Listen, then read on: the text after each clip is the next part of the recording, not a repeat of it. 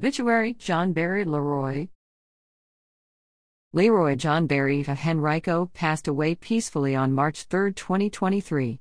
He was preceded in death by his loving wife, Elizabeth Harding Leroy, son, David Barry Leroy, brother Garland Leroy, and sisters, Teresa Coates and Henrietta McCauley.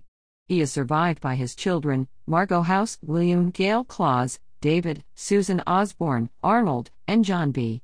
Leroy Jr. In addition to his children, he is survived by his brother, C. F. Leroy, and sister, Denise Carnahan, 16 precious grandchildren, and numerous nieces and nephews. Mr. Leroy was an Army veteran who was assigned to a MASH unit during the Korean War. He was employed as a risk manager by Reynolds Metals Company for 33 years and as an independent consultant for the next 10 years.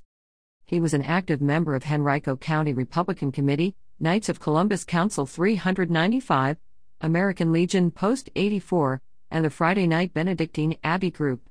In his political activities, he served as a delegate in five Republican Party national conventions. He has asked that he be remembered by the words of Maya Angelou I've learned that people will forget what you said, people will forget what you did, but people will never forget how you made them feel. The family will receive friends from 4 to 7 p.m. on Thursday, March 9, 2023, at Bliley's, 8510 Staples Mill Road. A Mass of Christian burial will be held at noon on Friday, March 10, 2023, at St. Mary's Catholic Church on Gayton Road, and interment will follow at Forest Lawn Cemetery at 3 p.m.